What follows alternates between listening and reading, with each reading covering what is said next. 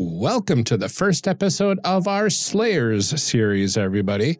We've got designer and previous guest on the show, Spencer Campbell, here with us today. But before we get to the episode and learn about this remarkable game, here's what you can expect after the show. Join us back here in the call to action to hear more about Girl Scout cookies, our new Undying Bonds episode from last week, last month's newsletter, an appearance by Ryan and I on the podcast Characters Without Stories. And we'll also have our other standard end of the episode reminders and Patreon things. And I'm sorry, an updated review. Oh, yes, yes, yes, we oh. do. All right. Until then, enjoy the show, everybody.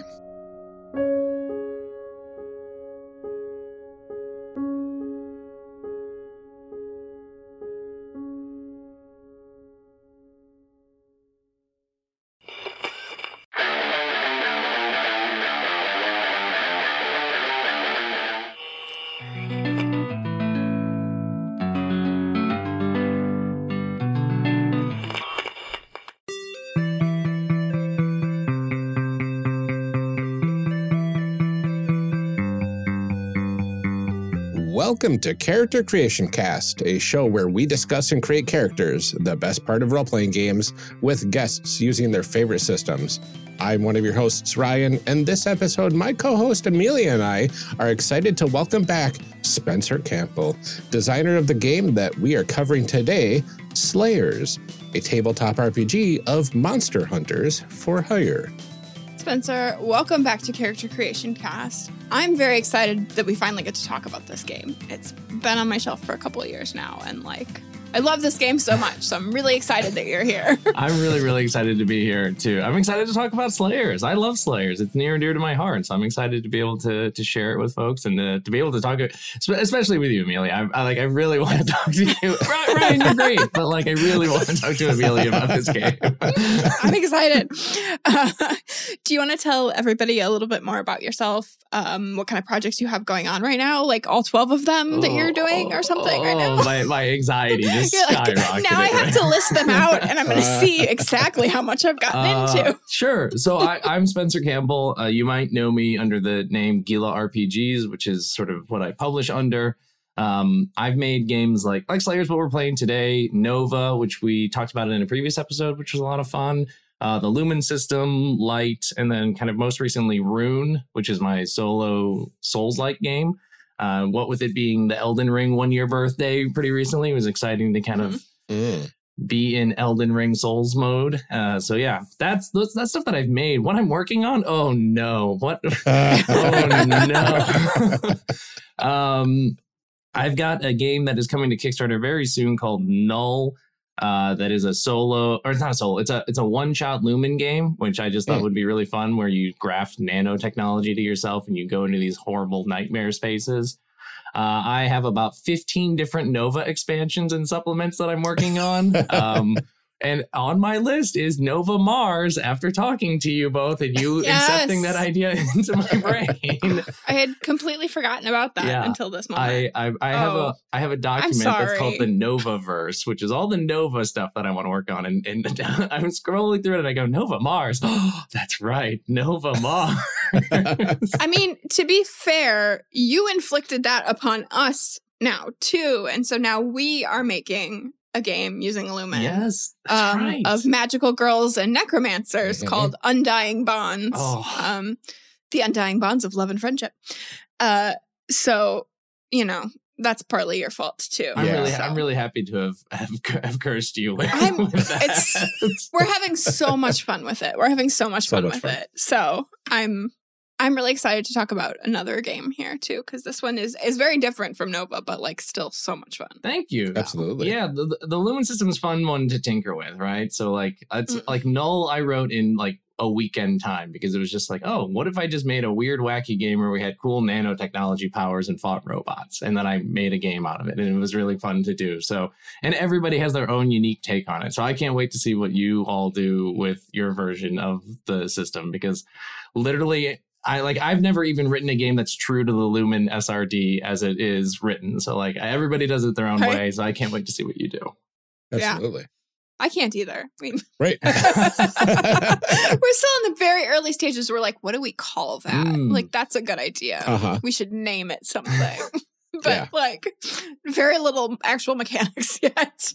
Well, early naming is just so dangerous, right? Because you give something a name and then it sticks because you can't like unbreak yourself from that name. So, like, so many Right. things or project names I've given, they just have a name that I've Yeah. never been able to overcome. I'm just like, oh, I can't believe I named it this, and it's just I can't. My brain will Oh, always yeah. see it as this, and I can't undo it. And Yeah.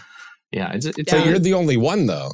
Like to everybody else, whatever they read first is what they're gonna what latch is. onto. Yeah. Is what it is. But like if you're the only one, I mean, you can true. you can take that telltale heart to the grave at Yeah. that point. And in the meantime, we're over here. We're like, this word is too long. We Yeah. need this too many syllables. Mm. Too many syllables, we got to too many call that something shorter. How's that gonna? It's gonna look weird on the character sheet. Like it's gonna, yeah. Like if you have to write that out, that's a long word. I know but it's a good word. it's a good word. It matches. But that's not what we we're want. talking about here. We're No. not talking about our game. Absolutely not. We're talking Um, about Spencer's game. Yeah. Uh, do have it on good authority though that uh, there is a person in this call that will be at the top of the list of playtesting for that game. Though. Oh, is it It's me? Amelia. the only option. Well, let's go ahead and get into uh, this game, Slayers, uh, and we're going to start by discussing what the game is all about. What's in a game? All right. So, what is the core concept of Slayers? So, Slayers is a game in which you play as the titular Slayers. You are monster hun- monster hunters for hire in a cursed city. Uh, it's just called the city because its name was lost long ago when the curse was Mm. kind of placed on it. And you basically travel through the many, truly limitless number of unique districts, hunting monsters that are uh, terrorizing the people who live in this very spooky, weird city. Hmm. So, so it's a magical girl game. It's exactly that. Yes.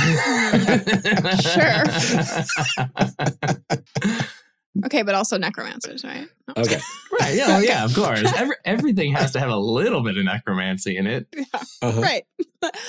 um, can you tell us a little bit more about the city and like the different districts and stuff in the setting for this game? Yeah. So the setting takes place, like I said, in this place called the city, which is a. It was. It's a. It's a city that was cursed, and the origins of the curse. There's lots of rumors out there. It's open to sort of your own interpretation. But the curse of the city is that it must forever expand onward towards the horizon. So there are no actual borders to the city because it just keeps getting bigger. Um, oh, wow. Mm. and there are kind of these concepts that if there was an edge to the city that it's moving forward and it's absorbing places that it is expanding into and those places become the new districts of the of the city and so districts is a big part of the game where there are sort of these unique microcosms that are very different from one another. And you know growing up um, in and around chicago the neighborhoods of chicago are very much these sort of like little zones that are kind of their own they each have their own feel. And when you move from one neighborhood in chicago to another it's a totally it can be a totally different vibe different architecture Mhm. different food different everything going on. And i love that. And so i kind of imagine a city that just keeps doing that. So that anytime you're moving from one district to another you might be in a kind of a classic gothic spooky industrial mm. era victorian london monster hunter vibe but then you turn a corner and you're in this wildly colorful almost like hollywood inspired like palm trees along a beach sort of vibe. Like because the city is cursed to keep absorbing things from beyond its borders it keeps changing the way that it looks and so Oh, it's interesting. you can kind of play we can whatever have genre you want Star Wars biomes Mm. happening and like single planet Yeah.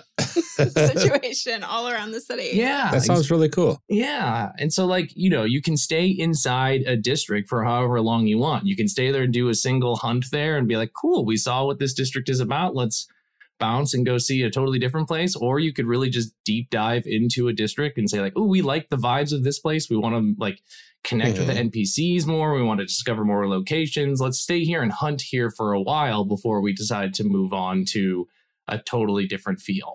Yeah, I really like the philosophical implications of that too. Like, if the city's ever expanding and there's always new people populated in these new expansions, like, where did they come from? Mhm. is everything just normal to them? Is and you is can never technically leave. right? It's the Hotel California of cities. I know. I was just gonna say. yeah there are there you know i don't do a lot of um over description of settings in a lot of my games because i like to let tables build a lot of setting stuff together and Mhm. so there are you know there are some things that i write in the book that say like these are generally the things that are kind of always the case in the city and then the rest of it is kind of up to you and Mhm. one of the concepts that's like kind of generally the case is that when these do, new districts do crop up th- there's this like weird brief like integration period where you have to become one with the city and there are very few factions in the city that are truly citywide but one of them are called the wanderers and they're the Mm. essentially the the people who know how to navigate the city better than everyone else. They help build transportation that's uniquely f- suitable for your district. And so they're the first ones that show up when you get integrated in the city and they go hey welcome. Uh this probably feels a little weird. We're going to help Oh, get you kind of set up around here uh so that you know okay. how to get Oh. connected to the other districts I just want to play one of those. it would be cool to be uh, a group of one like part of the wanderers guild and and like Yeah. moving around and establishing these sort of like My like organizational like mm, map making, like infrastructure planning brain is Mm. like, ooh, what if? You just created civil engineering the RPG. yeah I know. but like that's that's kind of their their their goal is they look at a district and they go okay this is different than all the districts around it they we can't use a one size fits all transportation system so what do Mhm. they need in order to move about in this district and connect it to its neighbors so like there are like the Witchwood, which is one of the districts in the city, is a very vertical district because it's it's these forests that are kind of stacked on top of each other. So they need like an elevator system. But other Mm. districts won't need that. Others will need like massive chains to pull ferry boats and things like that across massive gaps or you know water and things like that. And so they mm-hmm. they come in, they figure out what your district is about, and then they give you the tools you need to get connected. That's so cool. Yeah, so interesting. I just love the concept of like this ever expanding city too because I just think as as a like sort of from a meta standpoint as a GM that gives you so much opportunity for storytelling and for you know like potentially mixing different groups together. You start playing like as a one shot and then you're like you know what? I want this to be a campaign but I've written myself into a corner. Okay well now we can go over here to this other side of Mhm. it like there's just so much opportunity for flexibility and expansion there. Mhm. And you can stay like you know like i said you can stay in a district as long as you want. So maybe you do kind of a mini arc in one district and you stay there for a while and then you do like a filler session in another district and you go do you have your beach episode literally in like a beach district right? right? And yeah. then you go all right we had our Mhm. fun we had our rest and relaxation. We fought a weird little Yes. crab monster. Let's go somewhere else now and you know Mhm. figure out what our next kind of arc is that we want to explore. Yeah. That's so cool. I like it. Well thank you So- you're welcome Um, we always just ask people here so that we can tell them that their game is really cool I know. and yeah I mean, my brain is loving it. I, it's giving me all the go. good brain drugs right now. so, what sort of tools then do we need to play this game? so you'll need. Uh, so there's the book, which you can have as a PDF or a physical copy, and that has character sheets in it. And there's also a rules reference page for players. It's just sort of a quick cheat sheet for kind of key terms and flow of combat and stuff like that. Uh, a thing that every RPG should have. This is like one of my hills to die on lately since doing the Ennies is that like every game should have like a quick start rules reference, something sheet. like that Yeah. in the book so that I know what I'm getting into without having to read an entire book. Totally. And it was really important for me to have it in this because this is something we'll kind of talk about is the the rules in Slayers are very different than I think a lot of other Mhm. RPG rules in terms of how the classes work. And so it was Mhm. important Yeah. for me for everybody to have like a language that they could use that is like these are the words that kind of flow through the DNA of the whole game. And you, as long as you understand this DNA, you'll understand the game. And then you will kind of graft onto this rules reference what you need to know for your character. And that's what your character sheet will allow you to to understand. And Mm. Yeah. you know, Slayers came from a time when just before I was designing Slayers, I was really trying to design card games and board games. And those good card games and board games have a rules reference page that you have Mhm. like a good card game always has that card right Yeah. there that you keep next to you that tells you the turn order and everything. And I and I knew I needed to have something like that in this. Yes. Uh, so you need the book, uh, the rules reference, the uh, the character sheet. You'll also need dice or some sort of dice rolling app. Um, the game does use the polyhedral set, so you're going to need like a D4, D6, D8, D10. Uh, you're not going to need like a D20 or anything like that, unless your class asks for it. Uh, and that's a thing that, again that we'll talk about. All the classes kind of play with dice a different way, and there's so many third party classes for slayers out there that I don't even know all the tools you could possibly need because some of them Yeah. require you to bring in weird elements that are just unique to your class. So some of them have their own their own little ingredients to the recipe that they contribute. Mm. But by and large, if you have the polyhedral set of dice and the book and character sheets, you'll be you'll be set to go. There you go. What kind of stories and themes are you are you kind of hoping people will tell with this game? Um particularly like what were you looking to do with this game when you wrote it? for I mean, upfront, it's a monster hunting game. So, you know, your monster Mhm. hunters for hire. So certainly the the sort of stories or themes that we're going for are you tracking down and hunting kind of spooky, scary monsters that are terrorizing whatever district it is that you are are in. So that means the sort of stories you know, you might get sort of like Witcher vibes where you are trying to figure out what is the monster that's the problem in this district. What do we, what can we figure out about it? What do, how has it Mhm. been affecting people? And then eventually confronting it and fighting it um, in some way that will hopefully save the district from whatever problems that the monster has been causing. Uh, so Yeah. I, I, you know, I think a big touchstone to kind of lean on is that sort of Witcher vibe of you roll in, people go, thank goodness you're here. We've got a problem. And then you figure out how to fix that problem for them. hmm Mhm. Why I'm curious. Um why for hire? Like Mm. why why was that a thing that you picked rather than something like, you know, like it's a calling, it's a, you know, Yeah. um which is what you see in a lot of those kind of like monster hunter like you think like Buffy or something Mm. like that that it's like this is a thing that I'm called to do and I have a responsibility and, you know, yeah. I, that kind of thing. I um there's kind of a couple of reasons. One is because the city is infinite and there's so many different people that are in it that could be slayers, it was hard to kind of just put a, a, a thing of like, you'll all do it for the sake of the good of the city or something like that, because to me that just didn't kind of fit the vibe of the city, which is this is a Mhm. pretty gnarly place oftentimes, and people uh people need to try and survive and you're there to to help them. And again because my touchstone is the witcher on this and there is sort of the cold brutal reality of how witchers work which is they don't monster hunt for the kindness of their hearts they do it because of payment.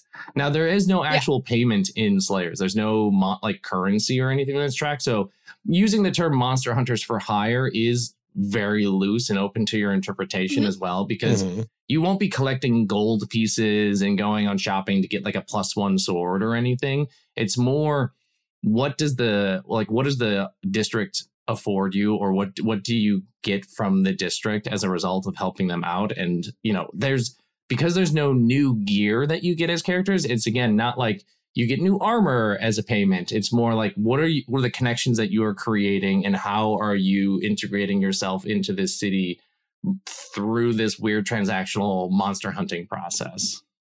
right. Mhm. That's interesting.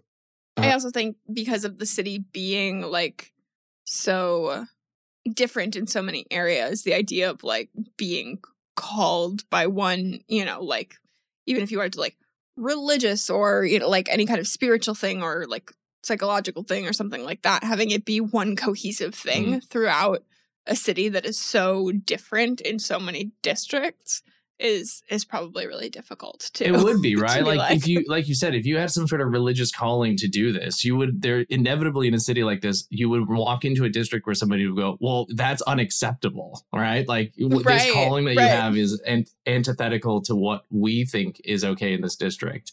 Um, Right. Which also means that there's probably districts out there that go, the idea that you're doing this in exchange for something is horrible, and right. And so the Slayers you should be doing it out of the goodness of your heart. And yeah. and so the Slayers have to kind of figure out how to navigate the immediate needs of a district. Um, it was one of the cool Mm. things about working on the Slayers Almanac, which is a supplement that has like 10 new districts for it. And it's written by people from around the world. And it's this really cool amalgamation of all these different districts. And in, in them, the authors would give reasons oftentimes for why slayers would come to this district in the first place uh, and so you got to see these sort of like little zoom ins on moments of like well why why would they come here? And what do- what do they get from coming here? Or why do people want the slayers to come here for one reason or another? Because in some mm. situations yeah this place is just overwhelmed with monsters and we just need slayers. But others are districts that are pretty good. So like why do they need the slayers to come in? And that's something for you to sort of untangle at the table. Interesting. Yeah.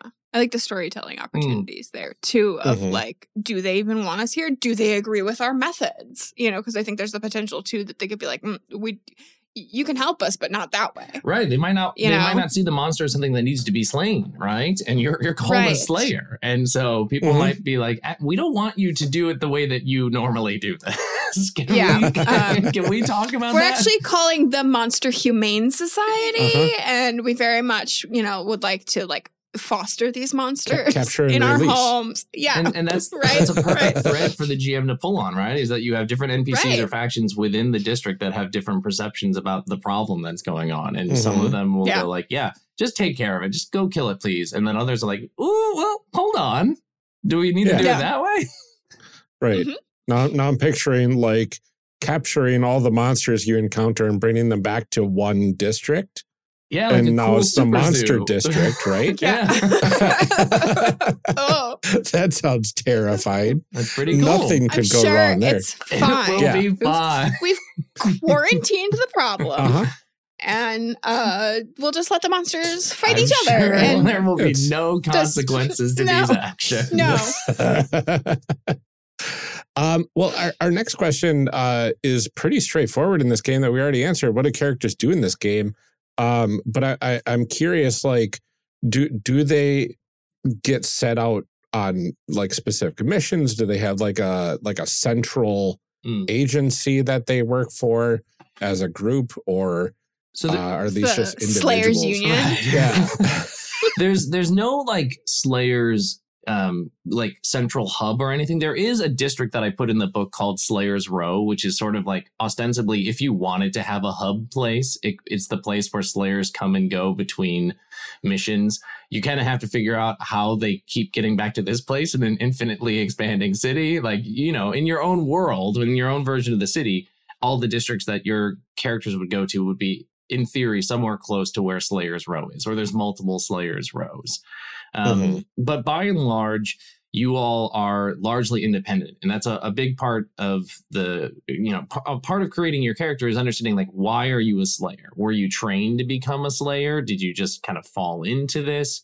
And when you begin a hunt, which is sort of what the the gameplay loop is, the mission structure is, is you're going to roll up into a city and somebody is going to approach you. Either somebody approached you from outside of that district and came to you and said, "Can you please come here and take care of this?" Or you can Yeah. kind of treat yourselves as just wanderers who wander into a town and go, oh, "I wonder what's going on here." And then someone inevitably is going to say, "Yeah, we got a problem, and we would like you to, to, to come take care of it." So once you get that hook of this is the district that you're either going to or that you are in already, and here's kind of the idea of the problem. You then go through the process of trying to seek out information, learn more about the monster, learn about what's going on in the district until you can eventually confront it.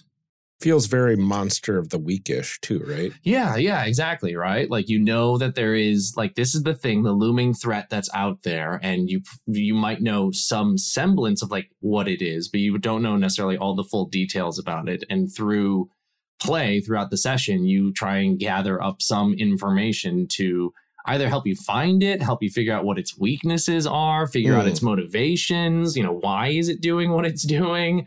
Um, how do the people in the district want you to deal with it? And then eventually it comes to the point where you finally do confront the monster and do what it is you do. Okay. Is is there like a built-in sort of end game to the to the game, or is it like you, you just do this until? I- I feel like if the city's infinitely expanding, well, right, but I mean, like, Right. can can your unless characters? now there's a promise that all the districts that come for like come from here on out don't have any monsters. These are all monster free. right.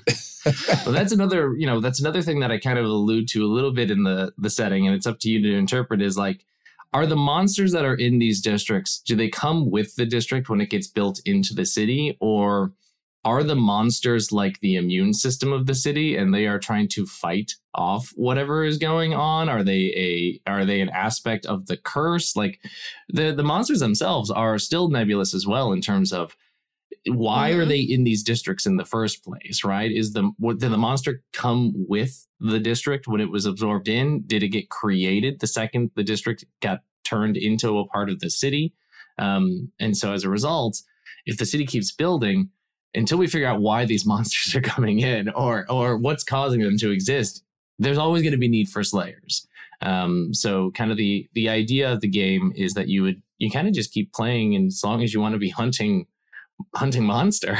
Just- hmm yeah. Very cool.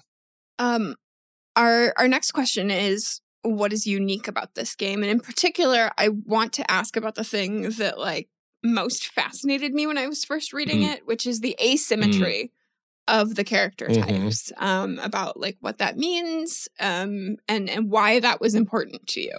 yeah, I I the asymmetry thing is the thing that is my the gold star on on Slayers and the thing that I'm so I'm proud of. That's the thing I'm proudest of that I think is the kind of the the the hook to it. Like the setting is fun and all that, but like playing a game that plays like Slayers is I, I'm gonna guess probably pretty different than how most people play role playing games, and it's because of that asymmetry that you mentioned. So to me, asymmetrical classes are classes that do wildly different things while playing the same game. Um, this came as an inspiration because I love board games, and board games do a really good job of allowing for asymmetrical play, meaning two or more players are playing the same board game together or card game, but they have different rules by which they engage with the game. So, for example, Mm. um, I play a lot of Netrunner. I love Netrunner, and it's a two-player card game. And the runner and the corp are they both have cards, but what they do with those cards is so different from each other. Um, Or Mhm. another example is Root, the board game, where you're the these various forest factions trying to kind of do something, control the forest, move things around in the forest, and everything like that. But everybody who plays Root is playing the game differently around the same table, even though you're playing on the same map. And so one person might have this really complex like engine building thing going on. The other person might have one on one one one player has a massive empire, the other player is controlling one little raccoon that moves around in the forest. And you you're both playing the same board game. And I Yeah. looked at that and I said, I want that to be in my role playing games. I want my role playing games to feel like that because, you know, at the time I was playing and running fantasy campaigns and something that I write in the book, which is to me, a lot of role playing games are unsatisfying in if you've got like a reality warping wizard who's changing the, the landscape of the world through magic and then a Mhm. a legendary fighter who's got this flame sword of what you know of of legend when it comes time to do your character stuff you're both doing the same thing you're both rolling a d20 and then adding a modifier and to me those two experiences should feel really really different from each other Mhm. and Mhm. so I created Slayers with sort of this assumption that each class is going to have their own rules by which they play combat specifically. So one, once you get into fighting a monster, each class in the book plays a kind of almost their own little mini game in terms of how they deal with the monster themselves. Eh, With this sort of like undercurrent that we're all rolling dice. They're different size dice, they're different amounts of dice, then we're doing different things with the dice. But any die that rolls a four or above is a success. And so now you can roll whatever size dice you want, however many you want. As long as you're looking for four pluses, you're golden. Mhm. And so each class then has its own thing. So like the blade is all about combos and getting exploding dice that just uh, combo again and again and again. The the gunslinger is a literally a resource management where you put six dice in a circle in front of you to represent your six bullets in your revolver, and you're literally picking them up as you're deciding which bullets to spend and rolling them. Um, Mm. The Arcanist does a push your luck component to spell casting where you can burn bright, but it will probably burn you back. Uh, and then Oh, the, interesting. the tactician does a totally different thing everybody. They're all totally different, but the tactician rolls a big pool of dice and is doing dice swapping the entire combat. So they get all their dice rolling done at the Oh. beginning and then they watch and they're moving and changing dice as the, the flow of combat goes, depending on how they are trying to slow down enemies or help their uh, their ally, their fellow slayers fight more effectively. And so that's that's kind of the gimmick of the game is if everybody gets to do their own unique thing, then you really feel like your class. And that's the goal is that the mechan- the combat mechanics for your class are there to make you actually feel like whatever that class is supposed to do. And I really liked how it this concept challenges what we think about as balance and the importance of balance in Mhm. games because I think you- you'll see when we start to kind of build these characters that it's not that they aren't balanced. It's not that like one is infinitely more powerful or better or like when you sit down to play the game it's like there's a correct Mhm. choice. You know, there's like which there are in some games that it's like okay, if you want to be as effective as you can, you need to play this class this way, you know. Mhm. Um, and that's not the case. They are as- equally as effective at doing their thing. It's just that the thing that they're doing is different from each other. And so I Mhm. really liked the way that it it makes every player type, every character type feel unique, um, without feeling like there is a correct or Mm. better choice. And it just Yeah. it really challenges the way we look at things being balanced or min-maxing or something like that in a Mhm. game. And I loved that. It just like blew my mind a little bit. It was Yeah. like, oh, like we we can do this where things are really different without like sacrificing playability. I, I, and I really like how like that does open it up for all these like fan made Mm.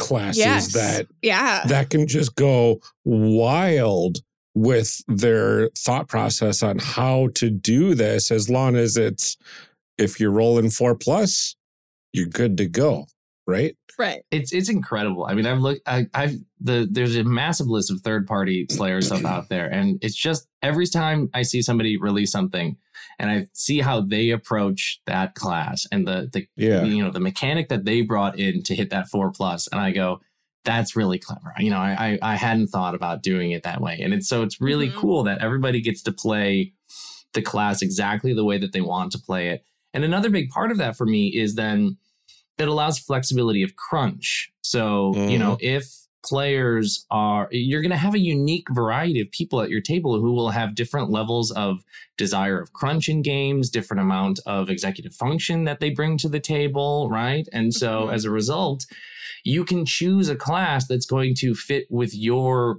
buy-in or what is appropriate for what you Mhm. want to be doing in a game. You know, there are classes that are going to be a little bit crunchy. They're gonna you're gonna need to be making more decisions. And then there's others where you can be like, I did my one thing that I'm really good at, and now I get to kind of like hang out for a little bit, and then I'll kind of like do another thing. And it's it's there. It allows you to find the play style that fits for you when playing a game, and Yeah. that, that's really important to me. As a as a as a psychologist, it's important. A cognitive psychologist in particular, it's Right. important for me to consider Yeah. things like executive function while while in cognitive load Yeah. while people are playing role playing games. Yeah. And I and I love that because I think in a lot of cases I look at it as a person with executive function problems and I'm like do I have it in me to play this game or should I play a different game? And it's really nice to be like no, I can play this game. I can just like play a different part of it. Yeah. You know, and still be able to like not have to like learn a whole new system, which is also a challenge Yep. for people with executive function problems. Um, you know, because there are times where I'm like, I like I can't do a crunchy Mhm. game Yeah. you know like i just can't um and now it's like, oh, we can keep playing the same game. I can just like adjust how I'm Yep. playing it or you know something like that. And and I love the ability to do that. It just I don't know, it's not something that I've seen in I'm sure there are games that do it, but it's not something that you see very frequently because I think we've really become kind of like obsessed with balance and Mhm. you yeah. know um, like min maxing is such a part of this hobby in general. Like in the past, it's been, you know, Ryan is a filthy min maxer any chance he gets. Um, whereas me, I'm like, I don't know, like, what bad choices can I make? Mm, yep. Yeah. I'm like, this is narratively interesting.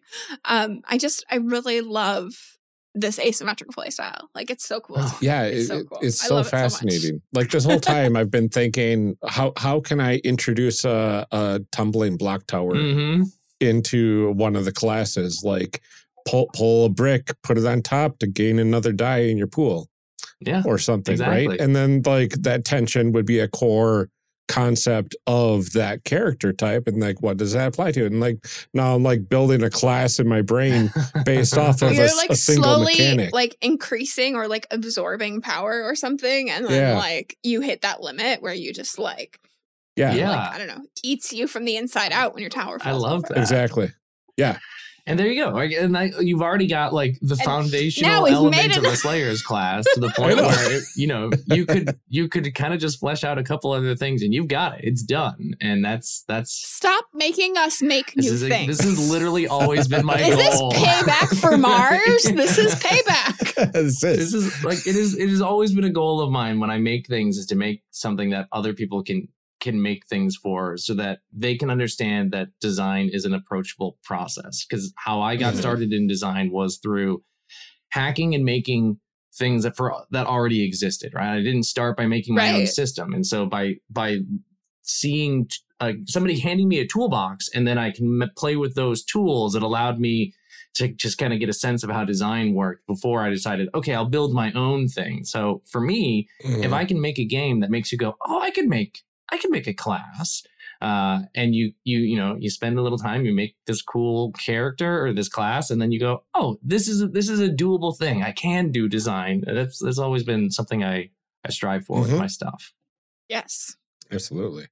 Well, I I'm very excited to get to character creation. Um, but we we do have a couple uh housekeeping things to go through to learn a little bit more about the game. Mm. Uh so this is the part where we talk about the history of the game. And since you're here, uh you're our living Wikipedia.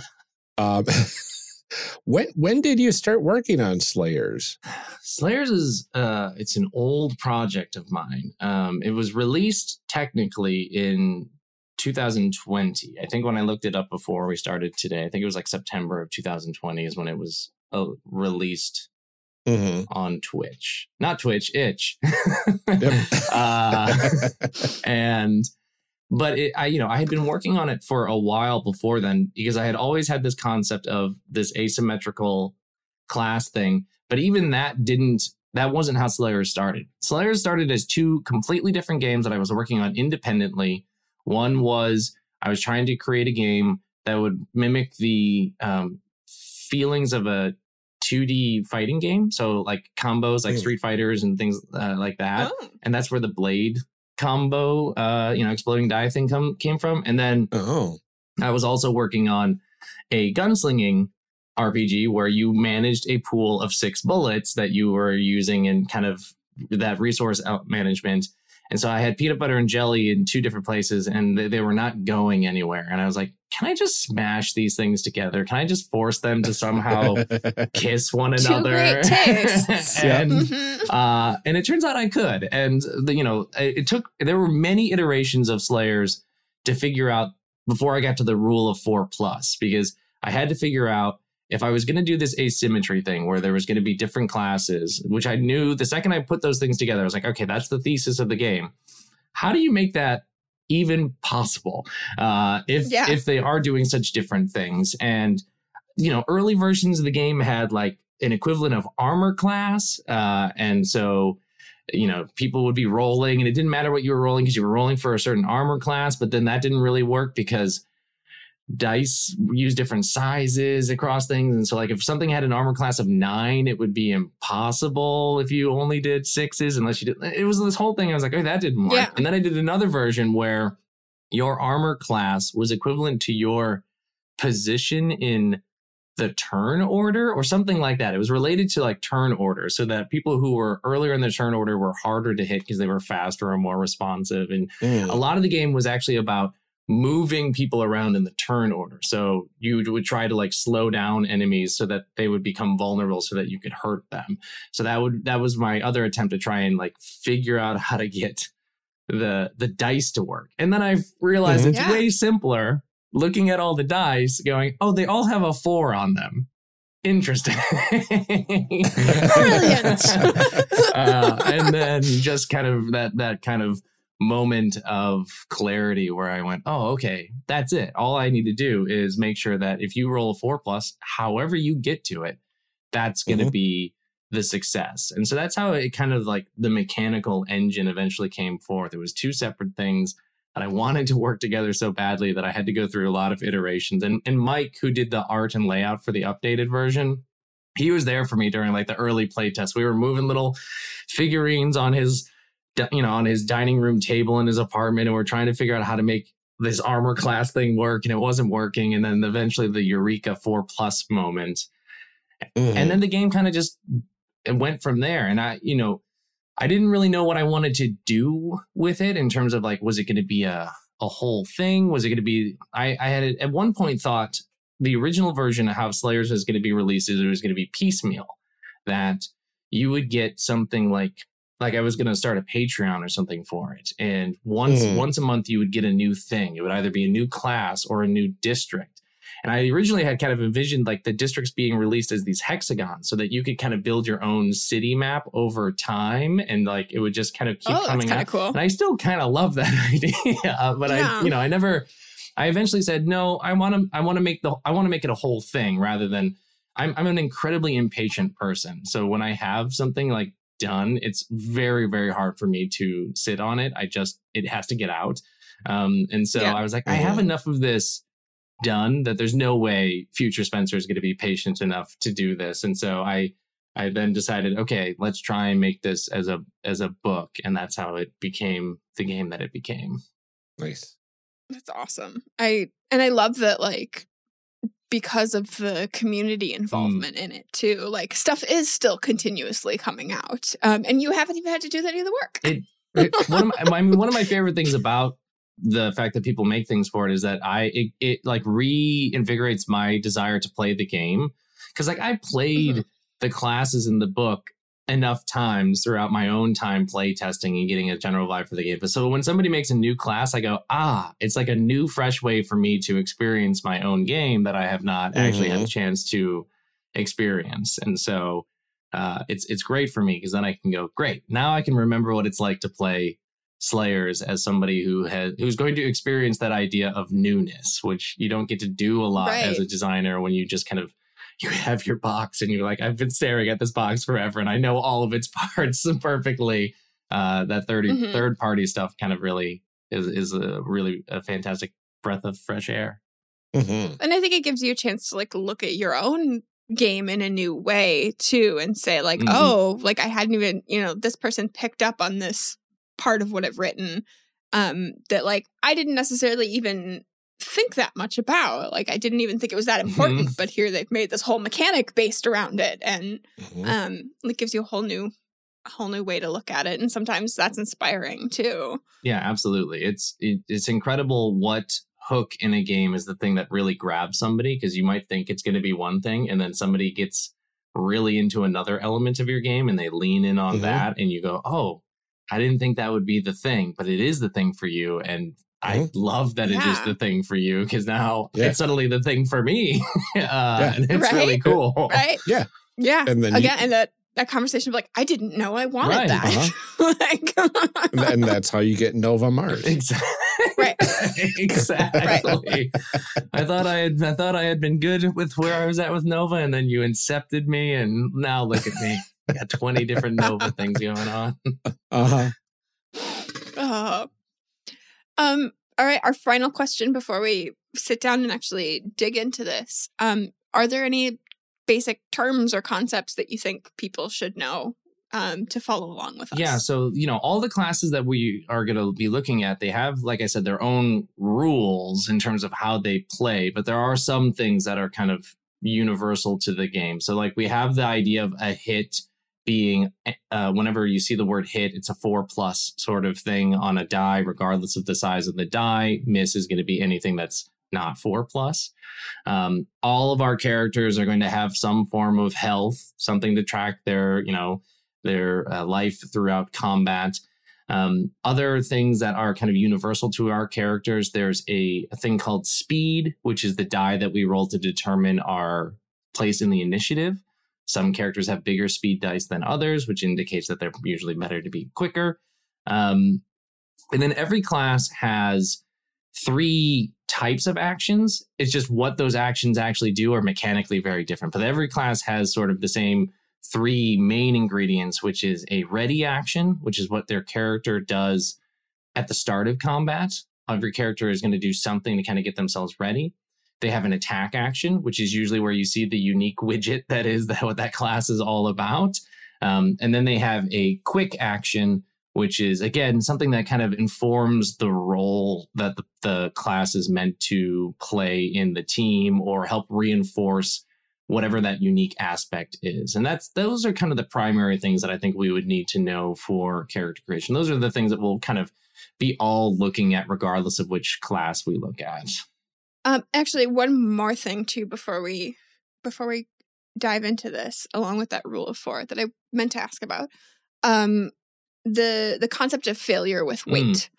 Can you just like talk about that for a minute? Yeah, too? this is a thing that I think a lot of role playing games are, are a lot of folks have kind of figured this out, and you know, it's one thing that I just kind of emphasize, which is you know you shouldn't be rolling all the time. Uh, if if there's no the, the consequences of failure don't have what I call weight, meaning there's going to be some sort of substantial impact to the character's experience or the scene, or there's like a failure is not an interesting state to get into, then mm-hmm. it's not worth rolling. Um, I generally, because I like my games to be quicker sessions anyway, I don't inundate them with a lot of rolling. I, I don't have a lot of checks in my games because I don't think checks are usually something that are a particularly exciting thing to do because a failure on a check, like a perception check, is usually not a great thing, or like a knowledge check that you fail is also really kind of a right now i know that there's something out there that i don't know but you're not going to tell me what it and is. like either mm-hmm. i should just know that i don't know it or i know that i know it um we don't oftentimes grapple with that puzzle of knowingness i mean again, if my if I put on my psychology hat, I can spend hours. Right. Yeah, like we grapple with that all day long. but, but, like in a game, yes. for me, when we play, we're only picking up those dice if there's uh, an element of failure that is interesting for us, either because it will have a consequence that is sub- substantial of some kind, or we can think that the complications that would arise from failure paint the scene in an interesting way. Mm. Yeah. Which I really like that concept because I think there's nothing worse in a game than like somebody being like, okay, roll for this. And then, like, even when you do succeed, they're like, mm, nothing happens. Right. Like, you roll that perception check and it was like, you see that there's nothing. And it's like, well, why? Why did yeah. I do it? Right. What was the, yeah, what uh-huh. was the point of that? Like, you know, or the opposite where like you roll and you fail it and they're like, you don't see anything. And you're like, okay, but like, did I really not see anything? Or like, do I just think that I didn't see anything and there is something? Right. And now I'm going to spend the whole time being anxious that there still is something around the corner because I know that I didn't see it as a player. Like, yeah. Or, or you see the wrong thing, right? Like, right. oh, right. Yeah, like, uh, you're like, oh, it's just a cat. Just and a cat, actually, it's, yeah, a leopard. Um, I, yeah. And that's not interesting yeah. either because it's like, I, I it's anxiety inducing is what it is. I, I watched enough, you know, APs back in the day where like you would watch players either fail checks and then all be kind of like, okay, well, what does it actually mean? Or, you know, even worse situations where like a roll is called for when failure is almost certainly an impossibility. And you're like, why would I, why do I need to roll right now? Like, I, there's almost mm-hmm. certainly no way I could fail. And if I do fail this roll, GM, you're going to have a really weird bit of mental gymnastics you're going to have to do to explain why I failed and what that yeah. even means. Um, and Yeah. so Like I have a plus 20 on this roll and you just asked me to roll a d20 and I don't it's understand gonna happen, here. right? It's just it's gonna Right. happen. Let let's let it happen. Yeah. Exactly. Yeah, which is something that I, I really appreciate because as a player and and more and more when I like think about in the very occasional times when I do run games, it's like eh, like don't ask for a roll if nothing's Mhm. gonna happen. Just like Mhm. that's not interesting. Like if failure is not an option or if failure just means nothing, then like let's not do Mm. that. yeah. Let's not do that. Well, I mean, and like- inversely, like if if there's like a clue or something that it's like you need to know this to move the story forward, then just give it to Mm. them. Like don't make them roll for it because like otherwise you're stuck there and you're like, okay, well now what do we Right. do? Right. And one of the things I think of when I think of this sort of thing is like climbing, right? Like there's some systems out there. I believe it's, I believe Palladium has this, where every. X number of feet you have to roll Ah. another check, right? Uh-huh. And if you fail, the the consequence is you're falling, right? Right. And and you take X D damage out of like every 10 feet and oops, your character died because you weren't proficient enough in climbing. That's not interesting at I'm- all. if your character's like this powerhouse, right? Like even if you have a, a full percentage in palladium of 98%, there's still a 2% chance that you're going to fall to your death yeah. and that's ridiculously like not fun right if you're especially if you're a superhero Right. it's just like Right. come on come on And I, yeah, I mean, I feel like at that point it's like, okay, I've started climbing. Clearly, I can climb. yeah Why? when you get tired okay. Oh, like, can you continue doing Oh, the thing that you're oh, doing? that lactic acid's building up in those oh. muscles I better better make sure that adrenaline's pumping Roll for great. adrenaline. Roll for Roll for adrenaline, yep. lactic Right. acid build Uh-huh. i know right now, now now we're just biology the rpg right? Uh, I just want you to know that in the LARP of that, I'm doing terribly. Uh-huh, uh-huh. It's fine All kinds of chemical imbalances. Yeah. I, I do love uh, like people that are familiar with PBTA. Mm. Um, I think would lock, lock latch at, onto this failure with weight uh, mechanic like really well because that's that's just a six minus in PBTA where it's like, oh yeah, I failed. Well, now something bad narratively is going to happen, or Right. I do the thing even, but there's going to be a real bad result Mhm. because of it, right? Like I, I Mhm. got what I wanted, but not the way I wanted it, and now I'm sad. Yeah, Mhm. to me, the worst Yeah. thing that could ever happen is you attempt something and they say it doesn't work and nothing happens, and then you go, okay, so now Yeah. we're we're literally back just in the same state we were in before. Nothing has changed in the scene, and all we Mhm. did is Except now I yeah, feel now bad. I feel bad that I didn't accomplish a thing, and Yeah. that just that doesn't. Again, since I play faster sessions, I there's something has to be happening. If something isn't happening, Mhm. then you know, then we're not slowing down the conversation to pick up the dice. Right. Right. Right. Well, um, I think we're at the fateful point where we Mhm. can uh, potentially make some people. Do we? Let's Should we make some people? Let's make some people. Let's make some people. Make some people. All right. Ryan, Yeah. what character type did you want to make? I wanted to see if I could recreate Lina Inverse in this game. Um, Lina Inverse, the title, the the the the main character of the anime series from the '90s, Slayers. Okay. who is a uh, really uh, over the top magic user. Uh, which is why I, I wanted to uh, run it by you because I I know you, Amelia. Mm, I I'm know watching your a eyes fight. probably- I know your eyes on that Spencer's like watching our face and he's like, Oh, "Mm, really doesn't look happy. I'm Um, in danger. so so right so Right. um notably uh she is also good with a sword So I could go the blade route as well. I yeah, I don't think tactician would work. But the the main reason, like her her big uh attack is like this mountain destroying blast of energy. It's like basically Mhm. a weapon of mass destruction spell that she's reinvigorated in the world and and like she just uses it on everything, uh, which was kind of the running gag. Okay, so my argument for myself would be uh, the description for the Arcanist. Mm. Uh-huh. The Arcanist is a spellcaster whose power comes from a source that is slowly destroying them. Yeah. I can't. No, I have to give it do to you. that. I have I can't to give not it. take. Mm. like No. if there's something that is destroying you from the inside out, Yeah, that's an Amelia. I would like, feel bad taking. I could that try away from to you. do something else. Okay, No. like the other option too is I, I could, dear listeners, I am nothing if not magnanimous. I could pick a gunslinger and I could make my own Dirge Stranglethorn. Oh, it does sound fun, but then you wouldn't have the Arcanist. I know, and that feels wrong. It does feel wrong. It does feel wrong. It feels really wrong. Although it does feel fun to create a Dirge Stranglethorn. It does. It does, but maybe not as fun for me because all my characters are a Dirge Stranglethorn. Right. The equivalent.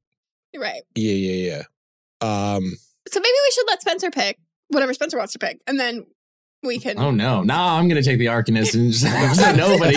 Right? Like, nobody. You know what? If you're gonna fight over it, nobody, Nobody gets Nobody gets it. gets the Arcanist. it. Use your mom voice now. um, interesting, interesting, interesting. Um, Call to action. yeah, like that. I really, really love this game.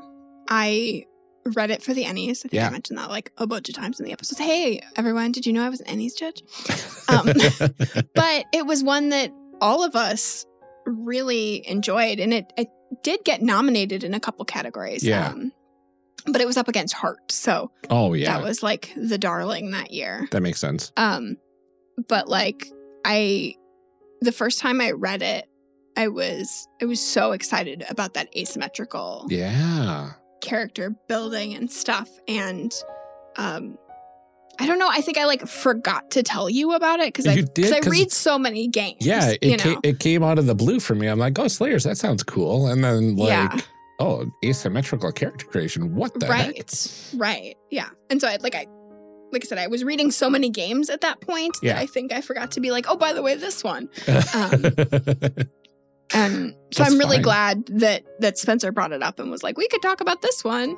yeah, it Um, was so good. Big big props to Spencer for bailing us out this month because Yes. we kind of last minute still didn't have a guest, and so we reached out to uh, out to him and we were like, "You got games, right? Yeah, just a few. Just Want to come on our show?" Some of them are completed. Yes, Yeah. yes. Many are not. Maybe you're not. okay. That's okay. That's okay. Uh, so That's yeah, okay. no, I was really excited to cover this as well and to learn about the setting and and all the different character types and like the the plethora of third party content that's out there for the game. Yeah, that's always fun. fascinating and like Mhm. it still has my noodle working to like uh, maybe maybe I can uh, you- you'll find out in the next episode but my noodle wanted to Mm-hmm. like start designing something for this and I'm like oh my you got to stop saying that every time we cover a game. Be like, oh, I could. Like, no, you couldn't. I Stop it. could if I really, Okay. really wanted to, but I will not. We were so preoccupied. Very preoccupied with could. plenty of other things. We did not stop to think whether we should. I know.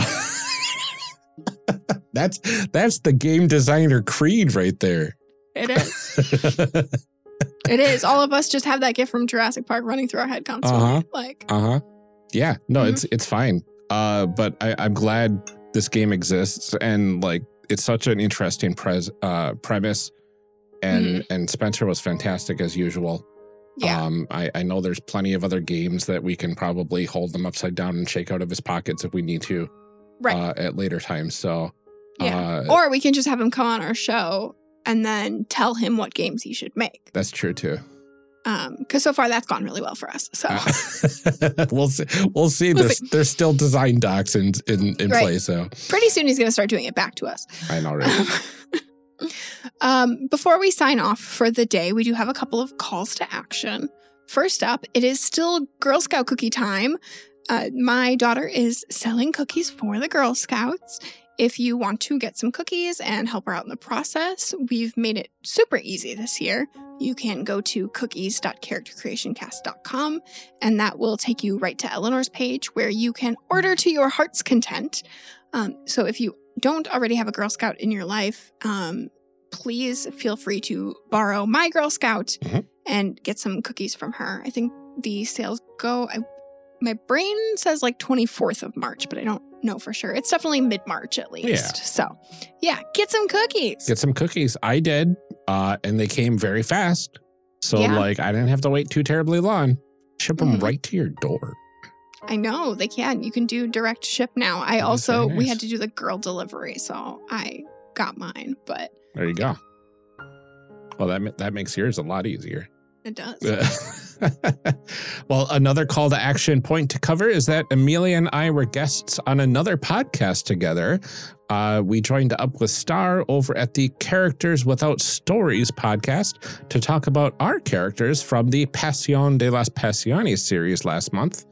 Uh, this podcast allows people to further explore their unplayed characters uh, to hopefully better cope with the the sad, sad reality that we have to every single month uh, of characters that you make, but you never ever get to play. Yeah. It, I mean, honestly, like Star reached out to us and was like, "This is the perfect companion show to what we're doing." is. Yeah. It was such a delightful time. Like the discussion we had was phenomenal. E- even the discussion outside of talking about our characters, Yeah. uh, it Yeah. was it was really good. It was a nice conversation. I really wish we could have gone longer, but um, Yeah. you know, uh, you know us. We'll just have to go back on another time. We've got Yeah. lots of characters. Yeah. So Star, uh, reach out to us anytime. Uh, it was a, a thrill to be on your show. Absolutely. But uh, the episode's fantastic. Uh, we hope you check it out, uh, and we'll have a link to that in the show notes. Another thing to check out is the newest Character Creation Chronicle newsletter that we published at the end of last month. This newsletter talked a bit about last month's game, a message for our fans, um, as well as some really exciting up and coming news that we'll talk about more closer to the end of this month. Mhm. There's also some other fun stuff in there. Um, and we think it came together really nicely. Yeah. So you can find all of our newsletters and signed up to get it emailed to you directly at newsletter.charactercreationcast.com. Mhm. Next up, uh, last episode of Undying Bonds released last uh, released last week on our Patreon. Uh, we covered some really really cool stuff that episode, uh, where we started to brainstorm the different types of characters that you'll be able to play in the game. Uh, and you know that's that's our whole thing. So like, Yeah. it's Character it's- types that one Spencer Campbell called, oh my God, that's incredible. Yeah, exactly. so, we're gonna put that on the tin. right. Yeah. but uh, we also made the announcement that any backers at the $5 and up level on our Patreon will get copies of the game as we iterate through the versions. Uh, we don't have anything playable yet, but as soon as we do, uh, you, you'll get some uh, nice little goodies in ye old Patreon at that level. Mhm. Um, to get all of that plus more, you can check out our Patreon at patreon.com slash character creation cast in order to hear all the latest design decisions uh, we're making. Uh, and you'll also get a whole bunch of other bonus content. Uh, we've really been enjoying putting all of this together. it's it's been so much fun and those like sparks of creative moments are just like Yeah. uh, Yeah. So good. I'm like doing little star like I know. the- with my hands, like little, little jazz little, hands. little Um, jazz hand sparkles. Yeah. In addition to the Undying Bonds episodes, you will also get weekly chit chats between Ryan and I, where we talk about whatever's on our mind for somewhere between 15, 15 and 60 minutes. Mhm. Um, you can also get personal thank you cards, some Zoom hangouts with us, and other patrons at higher levels, which are always a blast Mhm. as well as personal thank yous right here on the episode. So, without further ado, uh, Lieutenant, thank you so much. Uh, we're glad to have you here, DJG, otherwise known as Tigranosaurus. Thank you so much for supporting. Eric Bontz, thank you for your continued support. Shadim Cabal, thank you. We appreciate your support, Daryl Holiday II. Thank you so much. The Shyest Barbarian, thank you so much as well. Benjamin Sweeney, thank you for your continued support. Lorcan McInnes, we appreciate your support. Thank you. Rob Fletcher, thank you so much for supporting us. Kevin Brown, thank you as well. Tentacle Duck, thank you. Uh, we're glad to have you here, John Adamus. Thank you so much for supporting. and keep crushing it for the Lord. Mhm. thank you, A3 Sketchpad. Cole McCallum, we appreciate your support. Thank you. And Carlos Salazar, thank you so much. And thank you to all of our supporters in the future. We couldn't make this show as easily without your assistance. If you want to join this list of fantastic folks and help us out in the process, please head on over to patreon.com slash character creation cast to find out about all the amazing stuff our Patreon has to offer.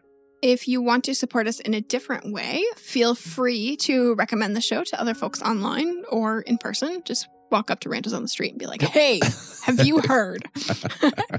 um, you could also leave a rating on Apple Podcasts, Podchaser, or even Podcast Addict and our Facebook page. We will read those out right here, like this updated iTunes review by someone called Badgerfish7 from the United States. It is titled Character. Good show. Cool games that are interesting. I love this review so much. It's it's a great review. Um, and I know I did read that in a slightly mocking tone, but please know that that is a review from my child, and they uh really went for it. Really went for it. It's true. It's true that I did not ask them to review it. Uh-huh. Um, so thank you, Nate. I appreciate that so much. Badger for seven. Absolutely.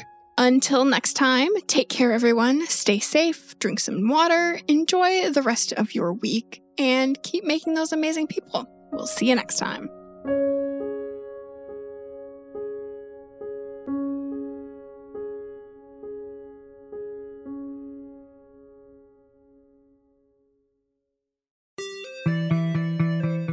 Thank you for joining us for part one of this character creation series. We'll be back in part two, picking up right where we left off. Character Creation Cast is a production of the One Shot Podcast Network and can be found online at www.charactercreationcast.com. Head to the website to get more information on our hosts, this show, and even our press kit. Character Creation Cast can also be found on Twitter at CreationCast or on our Discord server at discord.charactercreationcast.com. I'm one of your hosts, Ryan Boelter, and I can be found on Twitter at Lord Neptune or online at lordneptune.com. Our other host, Amelia Antrim, can be found on Twitter at Ginger Reckoning. Music for this episode is used with a Creative Commons license or with permissions from the podcast they originated from. Further information can be found within the show notes. Our main theme music is Hero, remixed by Steve Combs, and is used with a Creative Commons license. This podcast is owned by us under Creative Commons. This episode was edited by Ryan Boelter. Further information for the game systems used in today's guest can also be found in the show notes. If you'd like to support our show, find us on Patreon. Get access to bonus episodes, extra outtakes, and much more at patreon.com slash character creation cast. Thanks for joining us. And remember, we find the best part of any role playing game is character creation. So go out there and create some amazing people. We'll see you next time.